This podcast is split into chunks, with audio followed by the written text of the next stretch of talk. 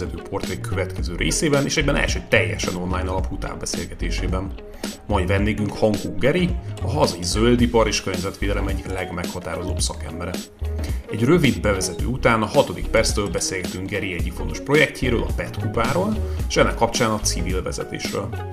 A 13. perctől térünk át részletesen az önkéntes környezetben történő vezetés kihívásaira, praktikumára, és hallhatok ennek kapcsán számos hasznos gyakorlati tanácsot. A 26. perctől jön egy amerikai kaland, és megtudhatjátok, hogyan határozzatok meg jól mérhető célokat nehezen mérhető KPI-ok esetén. A 35. perctől megbombázzuk Gerit pár levezető kérdéssel, és röviden átbeszéljük közelgő legnagyobb hazai zöldipari online konferenciát, az Ökoindustriát. Csatlakozzatok Facebook csoportunkhoz, amit önvezető Portré Podcast néven találtok meg. Emellett kérünk, értékeljetek minket Spotify-on és Apple Podcast-on. Jó szórakozást!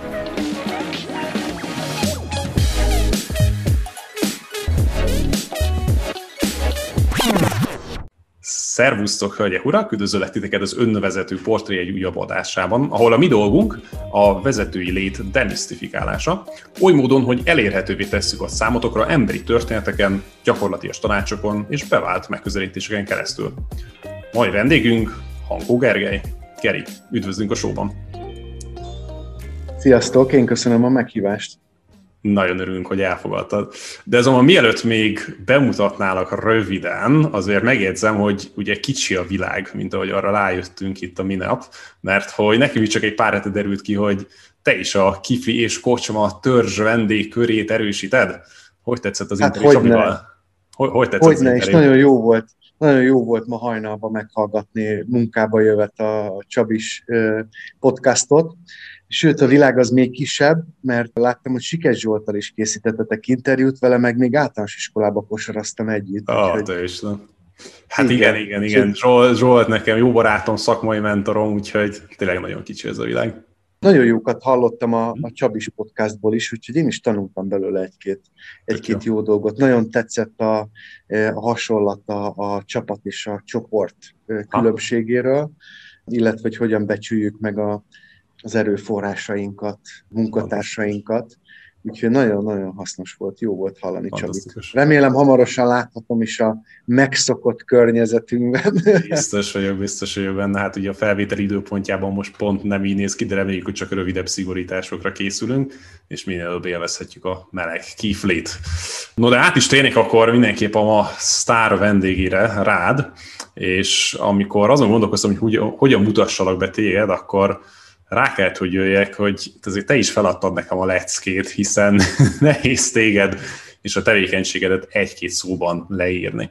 Amikor én kérdeztelek téged még a sót megelőző, vagy a felvételt megelőző beszélgetéskor, hogy hogyan írnád le magadat röviden, akkor azt mondtad, hogy te természetvédelmi mérnök és közgazdász vagy. Na de azért ugye ez nem ilyen egyszerű, mert hogy a hallgatók kedvéért röviden összefoglalva, te ügyvezetője vagy a Magyar Környezetvédelmi Szolgáltatók és Gyártók Szövetségének, amely az egyik, hanem a legjelentősebb zöldipari érdekvédelmi képviselet. És emellett egyik alapítója, projektmenedzsere, és talán mondhatom így legfőbb szószólója vagy a PET kupának, amire majd kitérünk röviden. Ezek után nem is annyira meglepő módon, idestova 12, 3, 4, 5 éve aktívan tevékenykedsz a környezetvédelmi és a zöldipar területén. Mindemellett este se áll meg az élet, hiszen büszke családapa is vagy, egy fiúval és egy leánygyermekkel. És nem mellesre megjegyzem, hogy ha jól emlékszem, akkor szeptemberben, amikor születeltünk egyet, a te drága kisfiad, jobban bírta a születelés, mint én jó magam. Tehát ez nyilván az én bajom, de nagyon-nagyon-nagyon aktív kisgyerek. És még sorolhatnám a bemutatásod kapcsán a fontos tudnivalókat, de én inkább megkérnélek téged, hogy egyrészt jól mutattalak ebbe, másrészt pedig, hogyha egy, kettő, maximum három fő projektedet ki kéne emelni, akkor mik lennének azok? Igen, hát hogyha nem is sztár, de mindenképpen vendég, és nagyon jól mutattál be, tényleg itt a, a, a szövetségbe való munkám, illetve a, a Petkupa teszi ki most a, a munkafrontján befektetett energiáknak a 99%-át, és hát a magánéletet meg ugye teljesen kitölti a, az említett két utód, Panni és Vince, úgyhogy Sára feleségemmel őket próbáljuk meg a legjobb úton tartani. És hát ez a mix, ez, ez azért kitölti a, napnak mind a 36 óráját, úgyhogy ezek között próbálok meg minél hatékonyabban és ügyesebben navigálni. Nagyon-nagyon szuper. Nézzük akkor talán a, a PET kupát és a um, illetve vannak az ügyvezetői posztját. De ezekben, most így tényleg szakmailag tekintve, mit tartasz a saját legfontosabb szerepednek? Nyilván rengeteg dolog van, amire neked fókuszálnod kell, de hogyha akár mindkettő, de lehet csak az egyik kapcsán egy fő szerepet ki kell neked emelned, akkor mi lenne az? Hát a, a KSGS az nyilván egy óriási kihívás, és három éve kerültem a, a szövetségnek az élére, ami, ami egy hatalmas megtiszteltetés, annál is inkább, mert pályakezdő korom óta ismertem a szövetséget, és sose gondoltam volna, hogy én valaha itt bármilyen vezető tisztséget fogok majd betölteni. Hát itt, itt rengeteg kihívással kell szembenézni, pénzügyi, szakmai, környezetipari, érdekképviseleti kihívások jönnek egymás után, úgyhogy ez annak ellenére, hogy kilencen vagyunk, nem tudjuk, tehát nagyon nehéz beosztani az időnket, a feladatokat. Egyre több és több megkeresést kapunk, úgyhogy itt mind a környezetiparban történő folyamatos átalakulások, kihívások, a klímaváltozás, a pandémia, ezek, ezek mind-mind egyre több érdeklődőt, igényt, szükségletet sodornak felénk, és, és ezeket nagyon nehéz egyszerre kielégíteni, de elég maximalisták vagyunk, úgyhogy próbálunk ennek, ennek nagyon megfelelni. És hát a, a PET kupa sem kisebb kihívás, mert ugye itt, nem tudom, a hallgatók ezt mennyire tudják, hogy a felvízi országokból Ukrajna, Románia területéről több ezer tonna hulladék érkezik a folyónk hátán. Ennek a megoldása nem csupán annyi, hogy az ott élő, az ott kiránduló embereket kell szemlélet formálni, hogy ne dobják el séta közben a palackokat, hanem itt bizony több mint száz településnek a hiányzó hulladék gazdálkodását kell pótolni, ami egy sok éves lobby, illetve szakmai, gazdasági munka, úgyhogy ezzel, ezzel nem mostanában fogunk elkészülni valószínűleg. Megelőztél, mert hogy kértem is volna, hogy a, a PET kupát röviden a, a hallgatók kedvéért foglald össze, és ilyen most ilyen problémát megvilágítottad, de azt el tudod esetleg még mondani egy pár mondatban, hogy akkor magának ennek a PET kupának mi a lényege és a fő célja? Persze. De a természetfilm.hu egyesület a, a PET kupának az alapítója, és az alaptevékenységük hívta életre magát a PET kupát.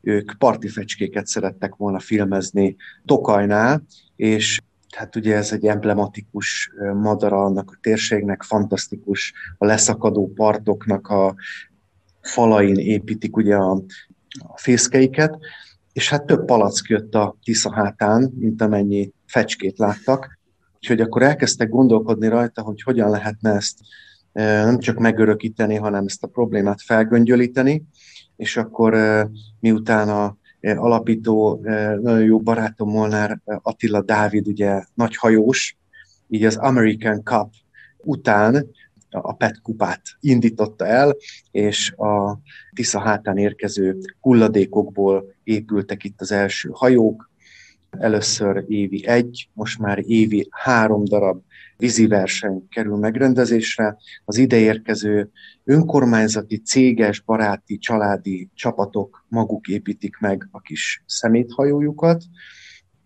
és utána ezzel versenyeznek több napon keresztül, ki tud több hulladékot gyűjteni, ki tudja a tiszakvízt, meg a különböző izgalmas feladatokat teljesíteni, és már rég nem a nyári versenyekről szól, csak a Petkupa, Jelen pillanatban is több kollégánk, a, például a Tiszatavon van most vizen, és a hulladékgyűjtő hajónkkal csákjázzák a, a hulladék szigeteket. Minden héten terepi akció, oktatás, projektmeeting, rengeteg-rengeteg munkája van a Petkupás csapatnak is. Hát sokszorosára hízott a, a Petkupa stábja is az elmúlt években, és hát sajnos még egy jó pár évig biztos, hogy szükség lesz a áldásos munkájukra. Biztos vagyok, mert egyébként, ahogy itt nyilván felkészültem erre a beszélgetésre, nekem ez az egész téma, hogy ez az egész szennyezettség, ez nem, tehát ez így nem tudatosodott bennem mondjuk így, és tényleg egyszerűen egészen abszurd és meghökkentők azok a képek, amik fent vannak a, a Petkupának az oldalán, hogy tényleg a Tiszán mi minden úszik le, és micsoda, hát ilyen szemét szigetek vannak. De egészen különleges egyébként, vagy ami nekem tényleg kifejezetten tetszett, hogy az egész egy ilyen emberek számára megfogható módon lett bevezetve a köztudatba, és hogy ez a szemét hajó építés, ez végül is egy ilyen nagyon kézzelfogható, játékos, tényleg hogy egy olyan dolog, amit, amit, amit az átlagember is úgy gondolom, hogy meg tud érteni és tud vele azonosulni van valami egészen különleges ilyen szeméthajó, ami, ami megmarad benne, talán a, a, a legelképesztőbb tákolmány vagy létesítmény? Hát vannak, vannak érdekes megoldások, tényleg ez a szemét derbinek szoktam csak hívni, Aha. tényleg látni mondjuk azokat az embereket, akik először találkoznak vele, hát fantasztikus élmény ezt a megrökönyödést látni az arcukon, de amikor, amikor látsz minisztériumi osztályvezetőt, vezérigazgatót, külföldi rangos szakértőt nyakig a iszabba gázolni a nylon zsákjával, amiben gyűjti a, a PET palackokat, meg az egyéb hulladékokat. Tehát e, egészen elképesztő, hogy akit elkap ez a flow, az, az nyakig merül benne, és ez egy, ez egy elképesztő kaland, egy élmény, ezért is nőtt ekkorává a, az önkéntes tábja a, a PET kupának. Nagyon sok embert elragad ez a, ez a hangulat, meg, meg az, hogy ugye sokan keresik ebbe a, az élet értelmét, hogy lehet mondjuk az irodai munka után valami hasznosabb, kézzelfoghatót, ahogy gömörszőlősi parasztváneszek alkalmával hívtuk, ez a kétkezi munkának a gyümölcse, ez sok ember számára távoli, és amikor részt veszel ilyen akciókban, akkor ez óriási örömmel tud eltölteni, hogy megtisztítottál egy erdőt, az onnantól kezdve tiszta, ott van a kezedben, vagy mögötted az a nagy kupat szemét, amit összeszedtél, és az már nem fogja többet a környezetet terhelni, hanem mondjuk egy része visszakerül a körforgásban és a termékeinknek. És egyébként ezt, ezt te is tudom képzelni, hogy amikor már ott vagy és létrehoztad, akkor egyébként nagyon el tud kapni ez a, hát hogy milyen hangulat, produktivitás, jótét és az egésznek tényleg a alapja, de bennem felmerült az a kérdés, hogy egy picit a korábbi szakaszára tekintve ennek az egész petkupában való részvételnek, mennyire találod nehéznek az embereket oda eljuttatni, vagy egyszerűen az, hogy elhozd őket. És egy kis mögöttes okot adjak a kérdésemnek. Én, én azt gondolom, hogy az egész környezetvédelem, illetve például a tiszának a szennyezése, ezek az átlag mondjuk budapesti emberek számára, ezek kicsit olyan nehezen megfogható dolgok nincsen előtte konkrétan, nem látja konkrétan, messzinek tűnik most fizikailag is, de, de tényleg átvitt értelemben is, és hogyha most neki mondanák azt, hogy menj el a Tiszára, és kvázi önkéntesen segítkezzél ott, és építs egy hajót, még ha ez jónak is hangzik, de valahogy nehezen tudna ezzel azonosulni. Hmm, hogyan éritek el ezeket az embereket? Hogyan, most nagyon idézőjelben, hogyan szervezitek be őket? Ez könnyű, nehéz? Mik ezek a tapasztalatok? Onnan kezdeném talán, hogy Magyarországon a fenntartatóság vagy a környezetvédelem azért nem a főműsoridőben vetített dolgok közé tartozik, mégis egyre nagyobb iránta az igény. Tehát ezt a, nagyon jól mutatják a közvéleménykutatások, tehát ennek a, mondjuk a médiának óriási felelőssége van abban, hogy az értékrendünk az még, még mindig nem közelíti meg a, a fenntartató szintet. Nem azokat az érték, értékrendeket közvetítjük az emberek felé, ami mentén mondjuk hosszú távon el lehetne képzelni a, az életünket itt a bolygón. Ugye elég kitartóan vágjuk magunk alatt az ágat most már sok-sok éve, és egyre többen szeretnének ezen változtatni. Ezért nagyon sokan megtalálnak minket, illetve hát a PET kupának megvan az a fantasztikus előnye, hogy ugye a mögötte lévő stáb az hihetetlenül profi kommunikációs szakember. Ugye említettem, hogy a, egy természetfilmes csapat van mögötte, tehát minden lépésről filmfelvételek készülnek. Nagyon-nagyon intenzív a, a képi kommunikáció, és hát szerencsére itt vannak mellettünk nagyon profi kommunikációs szakemberek, akik a sajtóanyagokat, a szakmai tartalmakat írják folyamatosan. Tehát évente több tízmillió emberhez jut el a Petrupa.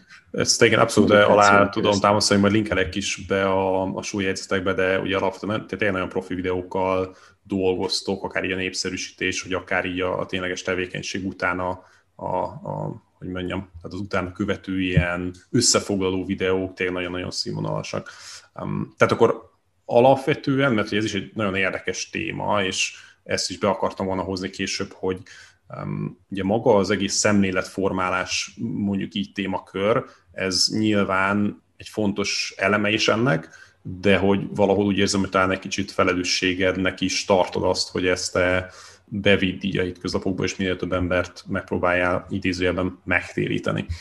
Mi az, ami, tehát kommunikáció, videó, persze ilyen anyagok, képi anyagok nagyon fontosak, de hogy van bármi egyéb olyan módszered, vagy egyéb olyan bevált tevékenységet a hétköznapokban, aminek kapcsán te tudod az emberek véleményét formálni, és jó irányba terelni őket, hogy, hogy felismerjék a, ennek az egésznek a fontosságát, és esetleg a mindennapjaikban ezt minél inkább alkalmazzák? Igen, szerintem erre még nagyon sokat rátesz a elég sok szakmai előadást tartunk. Nagyon sok helyről megkeresnek, sok helyütt nyilatkozom a legmenőbb magyar podcastokban, mint például a tiétekben. Tehát, hogy elég sűrűn megkérdeznek környezetvédelmi dolgokról. Pont a mai napon jelentkezett be egy környezetvédelmi televízió, hogy szeretnének rendszeresen szakmai adatokat, e, információkat kérni tőlünk, és tényleg a legegyszerűbb ilyen Z-generációnak szóló kiadványtól kezdve a komolyabb tanulmányokig, tévé, rádió, nagyon-nagyon sok helyütt beszélek, vagy beszélünk, és nyilván ennek is van egy hatása, illetve hogy óriási az ismeretségi kör, baráti kör, és ugye onnan is sokszor megtalálnak, vagy jókat szoktunk nevetni, amikor találkozok. Igen, és, és, és jókat szoktunk nevetni rajta, hogy találkozom egy emberrel, nem tudom, 5-10 év után, és mondja, hogy jaj, hát te vagy az én lelki ismeretem, és ahányszor látlak, mindig eszembe jut, hogy fú, azóta Pet palackot én oda teszem, meg amikor kirándulunk, akkor mi is összeszedjük a hulladékot, meg elkezdtünk otthon komposztálni, úgyhogy én egy ilyen nagyon sok embernek így a két lábon járó lelkiismerete vagyok, és amikor engem meglátnak, akkor így összerezzenek. Hirtelen összekapják magukat. Igen, és ez valahol, ez valahol azért ugye borzasztó, valahol viszont, valahol viszont tök jó, hogy, tudom a, az embereket ebbe az irányba terelni, vagy motiválni, de azért nem én szeretnék lenni a, a lelkiismeretük. Pont ez akartam mondani, hogy mondom, baráti összejöveteleknél le, persze fantasztikus valahol, de biztos megvan az benned, hogy megálltad a többieket, és mindenki hirtelen látod, hogy megijedt, és akkor az összes rossz cselekedete az elmúlt hetekből kiül az arcára, és hát ott aztán nincsen semmiféle műanyag palackozás, mi?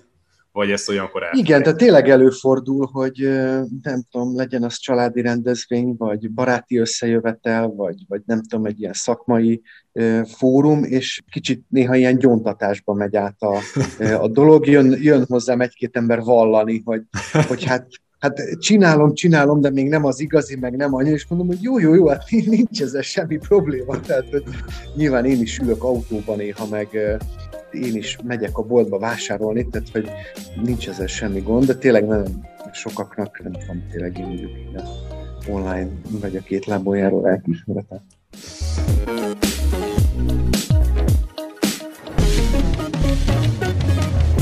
Térjünk át egy kicsit a olyan szempontból szakmai területre, ami ugye minket kiváltképpen érdekel a te tevékenységed mellett, ez pedig maga a, a vezetői lét, amiben szerintem már több aspektus egyébként em, említettél most, főként például a szemléletformálás, az emberek összeszervezése kapcsán, és um, ezek mind-mind fantasztikus dolgok, de szerintem ami kifejezetten különleges nálad, az egy speciális formája a vezetésnek, amit én most úgy nevezek, hogy civil, vagy mondjuk itt talán non-profit vezetés, hiszen persze a szövetségen belül neked van egy formális pozíciód, pozíciód is, ugye ügyvezetőként, de azért a legtöbb ilyen kezdeményezés, ahol te sok embert elérsz, az nyilván egy azért mégiscsak egy, egy ilyen civil, egy ilyen non-profit tevékenység. Nincs új ráhatásod az emberekre direktben, mint egy cégen belül, hogy te most már pedig ezt fogod csinálni.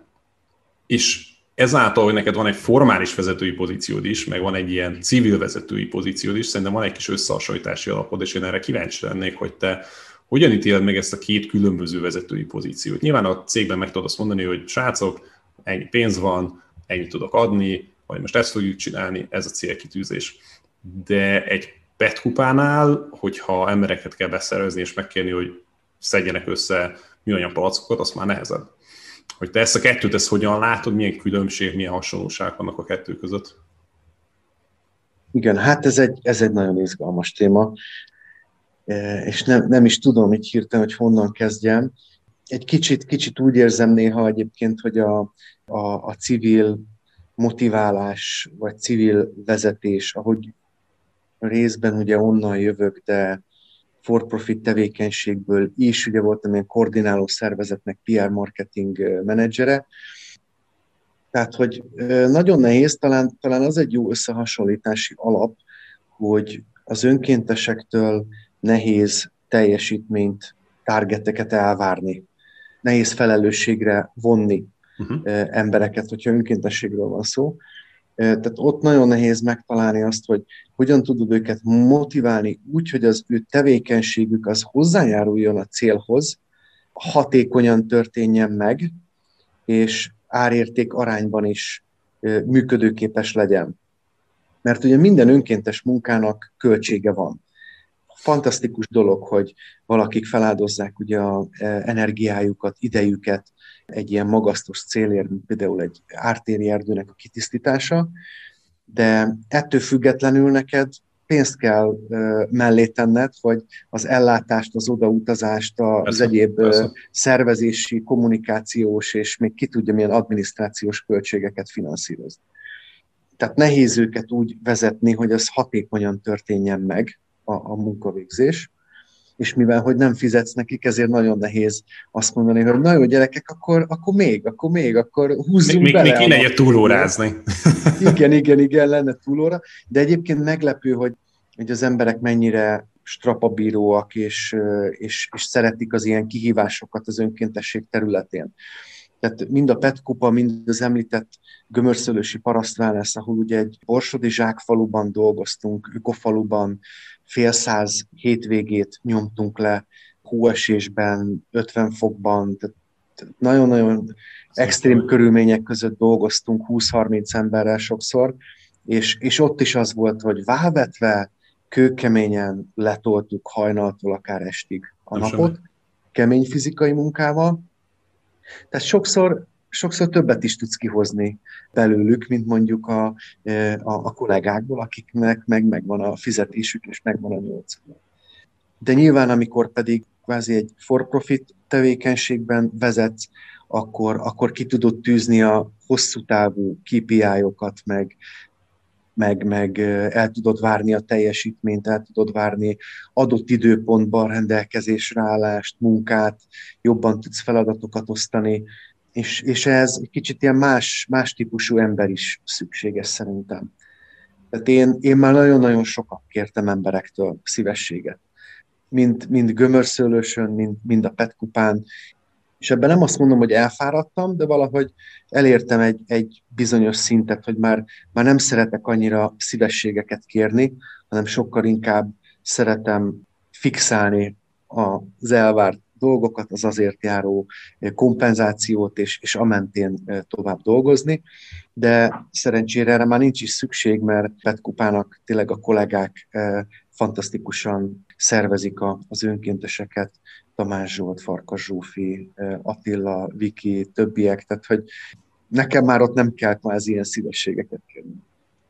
Egyébként egy nagyon érdekes pont, és csak ezen röviden reflektálok a, a, a kérés, illetve a szívesség kérése dolog, és um, ugye én éltem egy pár évet külföldön, és nekem azt tűnt fel alapvetően, hogy kifejezetten itthon. Amúgy se szeretnek valahogy az emberek nagyon kérni a másiktól, pedig a legrosszabb esetben annyi történet, hogy nemet mondanak, és ugyanott vagy, ahol vagy, de hogy, hogy ugyanott vagy, ahol voltál azelőtt is, bocsánat, de hogy alapvetően szép kéréssel nagyon sok mindent el lehet érni. nekem például az ilyen mondjuk így civil vagy non-profit környezetben ez egy tapasztalatom, és ezzel teljesen egyetértek veled, remélem azért, nem fáradtál nagyon bele, de, de hogy alapvetően a kérés, a szépen kérés, annak, annak meglepően óriási nagy hatalma van.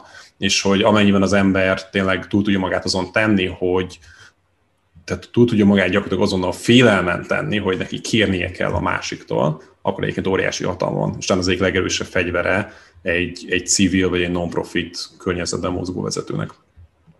Abszolút, és emellé ugye felelősség is társul. Abszolút, igen. Tehát amikor, amikor kérsz, akkor tisztába kell lenned azzal, hogy pontosan mire kéred meg azt az embert, és annak milyen kockázatai vannak, mert hogyha neki ott önkéntesség során bármi baja lesz, akkor annak ugye te is lehetsz a felelőse. Nyilván ő is alá tud írni egy felelősségvállalási nyilatkozatot, de a nyilatkozaton felül azért mégiscsak te vagy ott, aki megkérted arra a tevékenységre. Tehát, hogy komoly felelősség társul azzal, eh, hogyha az ember szívességet vagy igen. egyéb kér.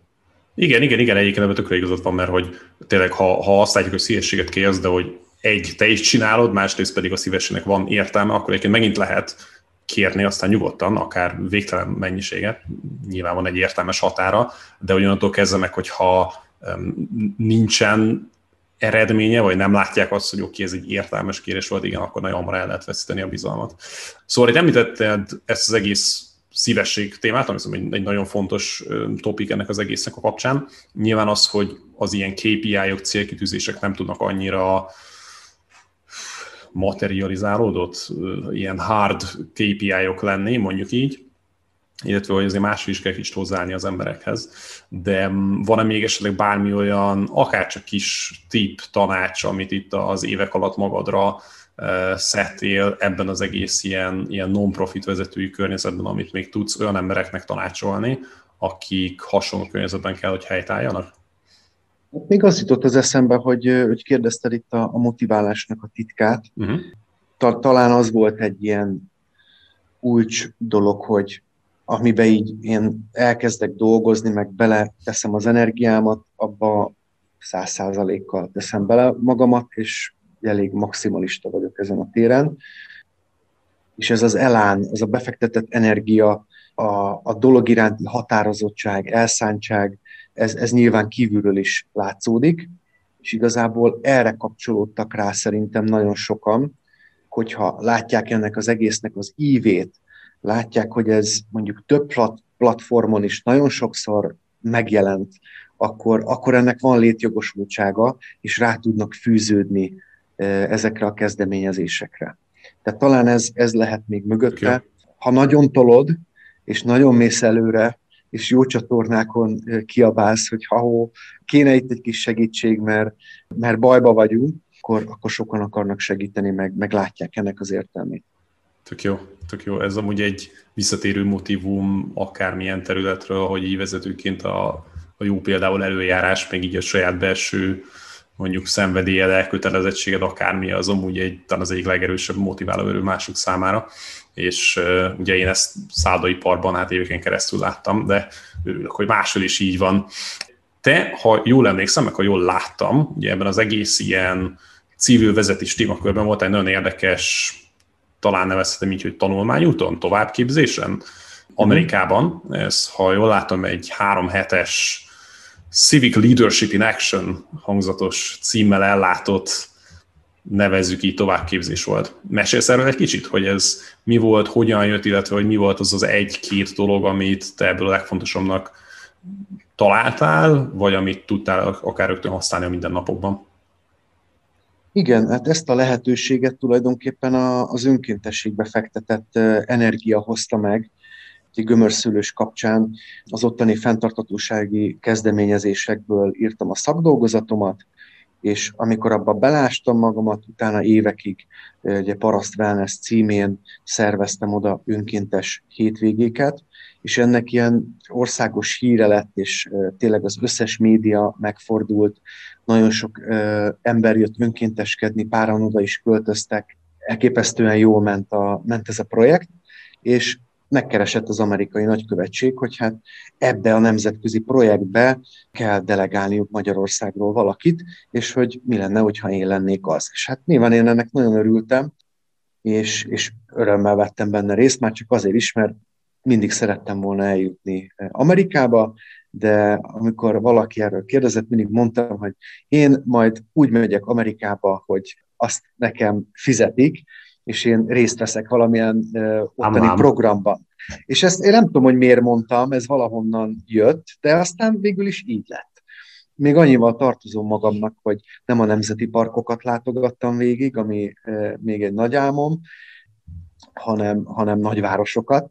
Viszont a nagyvárosokban nagy szervezetekkel találkoztunk, és ott az önkéntességnek egy egészen más dimenzióját lehetett látni, a szervezettségnek egy egész, egészen más fokát.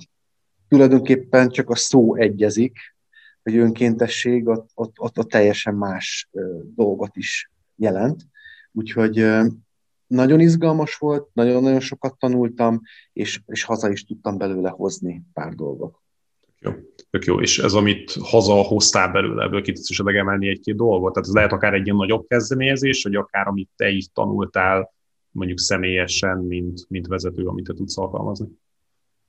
Én, amit ott kint tapasztaltam, és nagyon tetszett, hogy hihetetlenül magabiztosan terveznek előre, full kész kalendárral mennek neki az évnek, megvan, hogy melyik nap, melyik hónapban milyen rendezvény fog megtörténni, és ott hány önkéntes lesz, évre előre megkapják a adott szervezetnek, mondjuk ott például egy nemzeti park, illetve egy ilyen humán szolgáltatásokra fókuszáló civil szervezetnél is ez volt, hogy már decemberben megkapják az önkéntesek egy évre előre full kalendáriumot tele rendezvényekkel, illetve hogy mindenki méri az önkéntesség eredményét.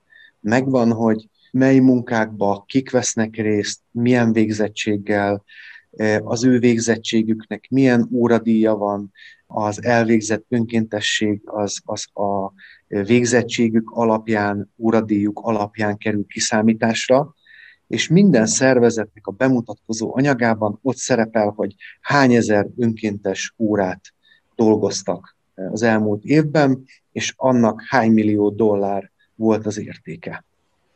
És ilyen, igen, igen, és Sem. tulajdonképpen egy, egy, egy tök jó metodika, tehát mérhetővé teszi a mérhetetlent, tehát megpróbálja betippelni, ugye, hogy milyen értéket hoztak létre azok az emberek, és ezt próbálom a, a, a petkupás kollégáknál is elérni, hogy ezt valamilyen módon próbáljuk meg után követni, mérni, pénzben kifejezni, mert egészen elképesztő mennyiségű, minőségű és értékű munkát végeznek a, a petkupás igen, igen, igen. Amúgy ez egy kicsit meg is először, mert pont valahogy ez lett volna a következő kérdésem, de hogy amúgy egy, én is egy nagyon fontos tanulságnak, meg egy nagyon fontos mindsetnek, nevezzük így, tartom ezt, hogy a mérhetetlen mérhetővé tegyük, ahogy te fogalmaztál, és nekem például hasonlóképpen ahhoz, amit te most mondtál, Sztori, ott tűnt ez nagyon fel, hogy mennyire lehet a mérhetetlent mérhetővé tenni, hogy,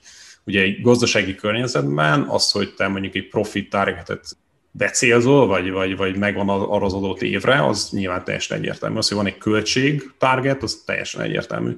De nekem még annó volt egy eh, milyen háres rotáció még a, még a Hiltonon belül, és ott például a munkavállalói elégedettséget, ami ugye egy kicsit egy ilyen megfoghatatlan dolog elsőre, vagy nekem legalábbis annak tűnt, hogy például a munkavállalói elégedettséget azt ugye abban mérték, hogy az adott munkavállalóknak a hány százaléka, a munkavállalói állománynak ugye a hány százaléka megy el egy évben. Tehát ezt ugye turnovernek hívják angolul.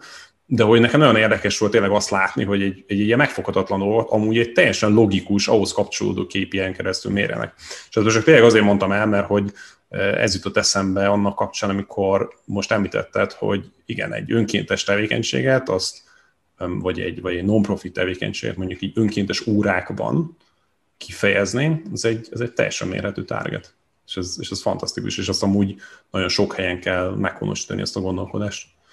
Um, Igen, és még az egy érdekes hmm. dolog, hogy a projektek kapcsán, amikről beszélgettünk, legyen az a szövetség, gömörszülős vagy petkupa, ez a turnover, ez nulla. Aha, aha. Azt Én még egy, egy, egyikből sem láttam kiszálló, kiszálló. Tehát, hogy kvázi az, aki belép, az annyira, hát vagy már eredetileg annyira motivált, vagy annyira magával ragadja az egész, hogy, hogy kvázi el sem megy. Ezt jól értem? Igen. igen. Nem semmi. Nem semmi. Hát gratulálok azért, ez, ez nem egy kis eredmény. Um, jó, akkor még talán egy kis levezetőbe most már lassan átmennék, és engem az érdekel, ez kicsit önnös célú, de bennem is felébresztetted ezt bizonyos bűntudatot. Azért megjegyzem, én is szelektíven gyűjtöm itt a szemetet, de hogy ha azon kívül, hogy igen, van szelektív hulladékgyűjtés, azon kívül, ha téged megkérdeznek, hogy ugyan tanácsolja már valamit, hogy hogyan tudok környezettudatosabban vagy zöldebben nevezzük így élni, akkor te mit szoktál mondani mondjuk két tanács, amit én is, vagy akárki, aki hallgatja, ezt meg tudja valósítani? Igen, hát a említett közvéleménykutatások ezt is bizonyítják, hogy a környezetvédelemről van szó, akkor ugye mindenkinek a szelektív hulladékgyűjtés jut az eszébe, ahogy neked is. Ez, ez ugye egy abszolút csővégi megoldás, egy, egy, egy nagyon apró eszköz abból a végtelen spektrumból, amit meg lehet tenni a jövő érdekében. Illetve reaktív, ugye? És ez, ez ugye még fontos, hogy kvázi nem megelőzöd a problémát, hanem reagálsz rá. Igen, igen. És hát nagyon sok mindent lehet javasolni. Én, én amit a legjobban szeretek, az, az mondjuk a, a komposztálás, tehát a, uh-huh ha a szelektív hulladékgyűjtést lehet mondjuk ilyen kapudrognak nevezni a környezetvédelem területén, akkor a következő, az, a következő lépés az a komposztálás. És hogyha ezeket űzöd, akkor már nagyon elkezdesz odafigyelni arra, hogy miket vásárolsz, miket használsz, mert jó lenne, hogyha ugye kevesebb palackot kéne összetaposnod esténként, amikor kihelyezed a kukát, vagy komposztálásnál mondjuk odafigyelsz arra, hogy hú, hát olyan dolgokat kéne belerakjak, amiben aztán ugye ültethetek is. Tehát ne vegyszerrel kezelt déli gyümölcsök héjával nyomjam tele a komposztomat. Tehát tudatosabb fogyasztó leszel, hogyha ezeket űzöd a hétköznapokban, de szerintem az egyik legfontosabb dolog az, a, az kicsit így a, a lelassulás, tehát egy picit, picit visszavenni ebből a, óriási fogyasztási spirálból és rohanásból, amit űzünk a hétköznapokban. Erre leges legjobb példa a, a COVID, tehát ez is egy elképesztően jó válasz arra, hogy mi van akkor, hogyha feléjük az erőforrásainkat. Ha a természetnek nem hagyunk olyan immunrendszert, hogy ezeket a vírusokat korlátozni tudja, mert nem tudom, hogy kiben mennyire állt össze a, a puzzle, ki kezd átlátni, mint a sajtos szendvics a forpakon, hogy a, a Covid-nak is tulajdonképpen a berobbanása az annak köszönhető, hogy a biológiai sokféleséget pusztítjuk a Földön, és hogyha nincs biológiai sokféleség, akkor ezek a járványok sokkal gyorsabban tudnak elterjedni, mert nincsenek meg, a, nincsen meg az a változatosság az állati és a növényi fajokban, amik gátat szabnak a terjedésnek. Nagyon érdekes tanulmányokat lehet olvasni e kapcsán, és ez nekem egy kicsit fáj, hogy ez mai napig nem hangsúlyozza ki mondjuk a média sem, hogy gyerekek lámlám, hogyha 20 forintért repülünk Hurgadára búvárkodni, ahelyett, hogy Magyarországon meglátogatnánk egy nemzeti parkot, akkor annak olyan következményei vannak, hogy bizony vírusokkal is, komolyabb járványokkal is szembe kell nézni. Még egy példa esetleg, hogy annó a vörösi katasztrófánál se került be a kommunikációba az, hogy ez minek az eredménye. Hogyha ennyi alumíniumot használunk a különböző csomagolásokhoz, akkor, akkor rengeteg vörösi szap keletkezik mellette. Nagyon sok esetben a fogyasztásunk visszavétele, a lassulás az, ami sokkal több eredményt hoz, mint hogyha aktívan részt veszünk a környezetvédelemben. Úgyhogy én, én talán ezt tudom a hallgatóknak javasolni, hogy egy, egy kicsit próbáljanak meg belassulni, de ez legtöbb esetben nekem se sikerül, de törekedni kell. Hát igen, meg nehéz a világ marketing szervezetével szembe menni, ami ugye arra ösztönöz folyamatosan, hogy többet, többet, többet és többet vegyél, és mindenből és mindenből, és még abból is, amiről nem tudtál, hogy kell. Úgyhogy ez egy, ez egy, ez egy komoly, hosszú távú harc lesz.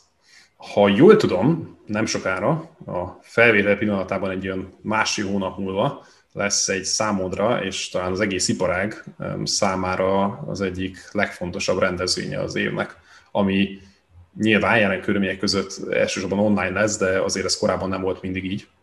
Ez pedig nem más, mint az Industria. Mesélsz arról egy kicsit, hogy ez, ez miről szól, ez csak szakmai szervezeteknek, vagy csak iparági szereplőknek szól, vagy el tudok esetleg én is menni, vagy a hallgatók, illetve hogy, hogy mit kapunk, mit tanulhatunk itt. Igen, hát az ökoindustriának az a célja, hogy mindenki megtalálja benne azt, amit keres. Ez a környezetipari expo, itt ugye egy, egy virtuális expóval készülünk most.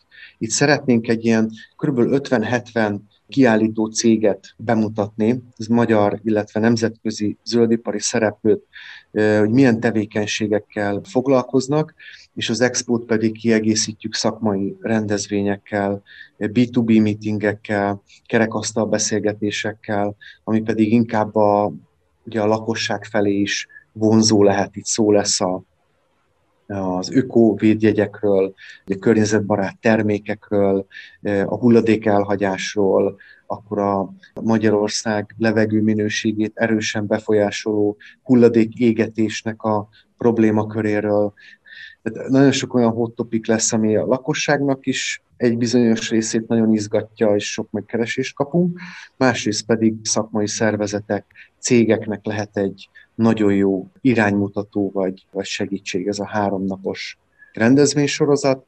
Ez április 28-tól 30-ig kerül megrendezésre, tehát sok ezer emberre számítunk.